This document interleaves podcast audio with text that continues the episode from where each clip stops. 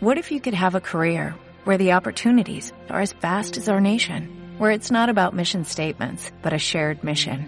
At U.S. Customs and Border Protection, we go beyond to protect more than borders, from ship to shore, air to ground, cities to local communities. CBP agents and officers are keeping people safe.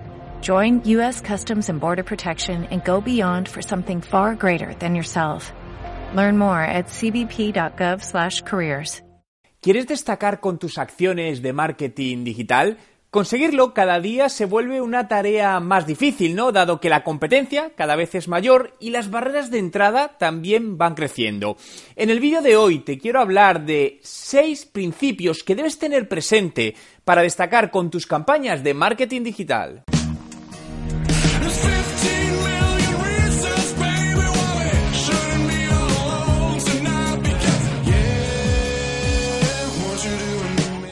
¿Qué tal? Mi nombre es Juan Merodio y bienvenido a un nuevo vídeo. Si es tu primera vez y quieres aprender todos los trucos sobre marketing digital y cómo ser un emprendedor de éxito, suscríbete a mi canal. El marketing digital evoluciona mucho más rápido de lo que somos capaces de asumir su evolución por lo que uno de los grandes retos que tenemos es cómo mantenernos a la cabeza en sus plataformas y ser relevantes en un entorno tan cambiante. Por ello, quiero hablarte de seis principios que debes tener presente y aplicar en tu día a día. 1. Practica la cultura del aprendizaje. Aprender día a día ya no es una opción, sino una obligación si quieres sacar el máximo partido del marketing digital. Es por ello que deberás dedicar diariamente mínimo una hora formarte y permanecer actualizado de las novedades del sector.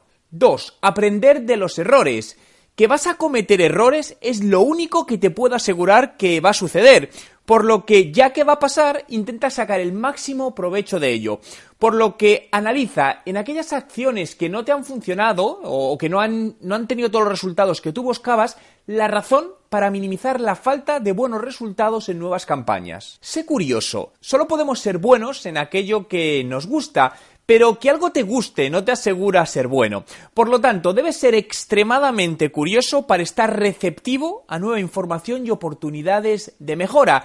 Creo que la curiosidad es un hábito que se desarrolla y que te ayuda a encontrar soluciones a múltiples problemas desde distintos puntos de vista, por lo que sin curiosidad no hay evolución. Experimenta constantemente.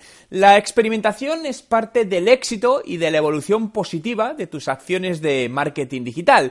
Por lo tanto, hacer experimentos constantes con todo aquello que se te pase por la cabeza o que veas incluso en otras industrias debe ser una de tus máximas prioridades, sabiendo que ese tiempo quizá no sea rentable en el corto plazo, pero sí lo será en el medio y en el largo plazo. 5. Sé proactivo. Una de las frases que intento aplicar desde hace muchos años es prefiero pedir perdón a pedir permiso.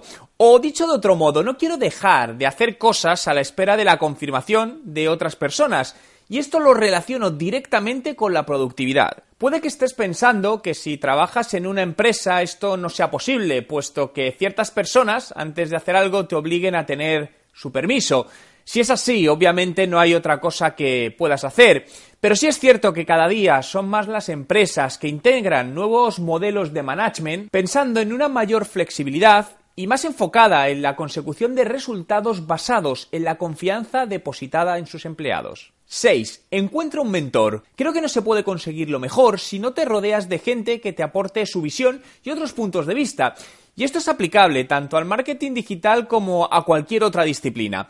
Por ello, mi sugerencia es que busques alguna persona que pueda actuar de mentor con tus campañas y acciones y te ayude a tener un segundo punto de vista y te aporte nuevas ideas que te ayuden a catapultar tus acciones de marketing digital a lo más alto.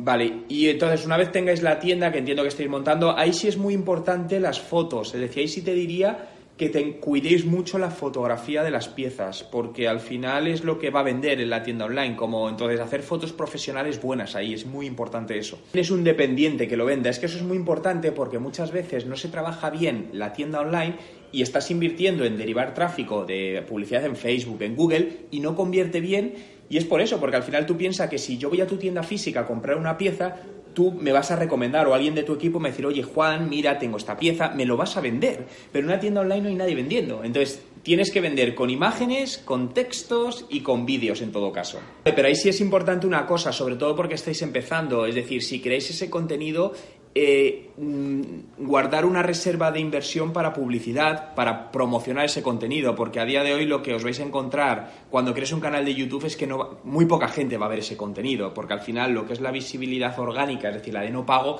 lleva mucho tiempo conseguirla. Entonces, todo lo que publiquéis, eh, utilizar publicidad digital para ponerlo delante de quien sea vuestro posible cliente y de ahí llevarlo a la tienda que compre. Sí, vídeos recomendaciones, eso, eso, es, eso es potentísimo. Y como redes, las que tú has dicho, yo creo que Facebook y, y Twitter, os digo, perdona, e Instagram son las más potentes para vosotras, mucho más que cualquiera. Sí, primero definir muy bien quién es el público al que queréis impactar. Porque cuando tengas que segmentar la publicidad, tener muy claro eh, quién es, rango de edad, hombre, mujer, eh, qué gustos, qué intereses, qué localización va a tener, si solo vais a vender en Aruba o en más sitios, es decir, hacer muy bien esa segmentación. Esa está muy bien, es decir, busca todas las colaboraciones. Al principio eh, para mí vuestro objetivo no debe ser vender, debe ser dar a conocer la marca y los productos, aunque eso te cueste dinero. Es decir, no os preocupéis al principio de vender, conseguir que la gente conozca la marca, conozca los productos con colaboraciones. No os preocupéis, que cuando eso ya esté conseguido, empezaréis a incrementar las ventas. Entonces, toda colaboración que veas que os puede dar visibilidad a la marca, hazlo, sin lugar a dudas. A ver, tendrías que pedirle permiso realmente. Es decir, si quieres usar algún vídeo en un canal tuyo, una cosa es que lo compartas. Compartirlo puedes hacerlo, siempre y cuando compartas su fuente original. Es decir, si tú ves este, este vídeo en, Facebook y le das a, share, a compartir, puedes hacerlo. Lo que no puedes hacer es descargarte ese vídeo y subirlo a tu, a tu página de fans. Eso no podrías hacerlo. Vale, es que eso es clave. Te lo digo porque al final estamos hablando de una marca premium entonces, eh, cuando tú vas a comprar algún tipo de vehículo, ya sé, porque al final todos los portales, coches.net, Autoscout24, eh, creo que te derivarán tráfico interesante, supongo. Eh, otra cosa luego muchas veces es la conversión. Y ahí juega un papel fundamental la imagen que tú proyectes de tu concesionario en este caso, ¿no? yo imagínate que estoy buscando, entro, voy a entrar en vuestra web y me encuentro eso yo sinceramente no, no, te contactaría, me daría desconfianza.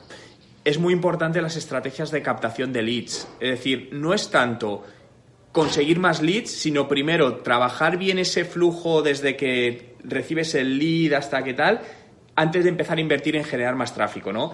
Y en la parte reputacional, lo que te digo, a mí me llamó la atención el, ver la web así rota en construcción, eso es algo que, claro, cada uno lo toma de una manera distinta, ¿no? Pero al final entiendo que al público al que vais es un público de cierto poder adquisitivo, que va a ser un poco más eh, detallista con ciertas cosas y eso puede provocar ciertos, ciertos miedos en toda, en toda esa parte.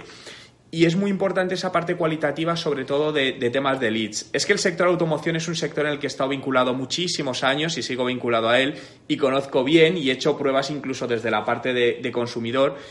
Y a, nivel general mi percepción es que se, se trabajan muy mal los contactos que llegan a nivel digital. Entonces, quien me contesta antes ya sabes que se, tiene un alto porcentaje de que se te lleve la venta. Ahí yo te diría que la web que estéis diseñando, no sé si estáis ya con ella o no, que la hagáis una web muy diseñada a conversión de leads, es decir, a buscar el lead, pero protocolizar bien ese tiempo de respuesta porque si no nos vale nada. Es decir, 48 horas de respuesta a mí me parece una auténtica barbaridad. Es decir, estáis perdiendo, me atrevería a deciros, por encima del 80% de los clientes eh, y sin contar el tiempo. Para mí un tiempo de respuesta adecuado es menos de 45 minutos el primer contacto.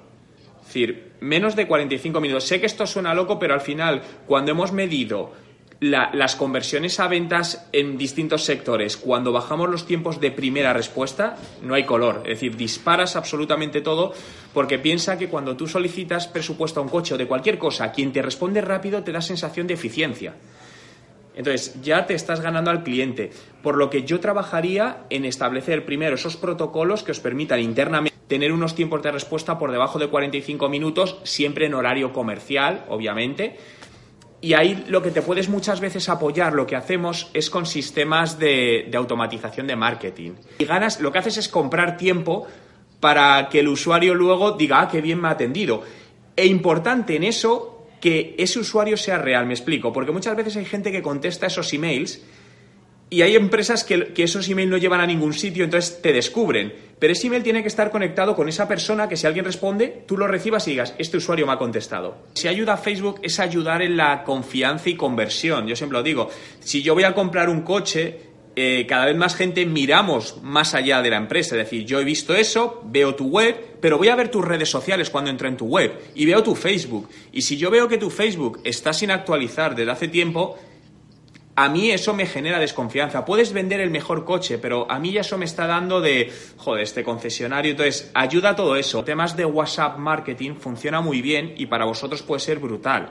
Lo que pasa, que sí te diría que meterte en eso sin tener establecida bien una base sería una auténtica locura y es un canal que va a hacer más daño que ayudar. Genial. Pues yo cuanto antes empezaría, porque además, como sabes, esto es un proceso que lleva tiempo, esto no son tres meses, al final estos son años, es empezar a trabajar, ir depurando, ir transformando un poco todo. Quiero conocer tu opinión, por lo que déjame en los comentarios con el hashtag marketing digital si hay algún otro principio que añadirías. Entre todos los comentarios de los vídeos del mes sortearé mi curso online de estrategia de marketing digital. Si te ha gustado este vídeo y quieres que siga haciendo más vídeos, dale a me gusta y suscríbete a mi canal. Y si quieres ahora mismo descargarte gratuitamente mis libros, puedes hacerlo desde el enlace a mi blog que te dejo en la descripción de este vídeo.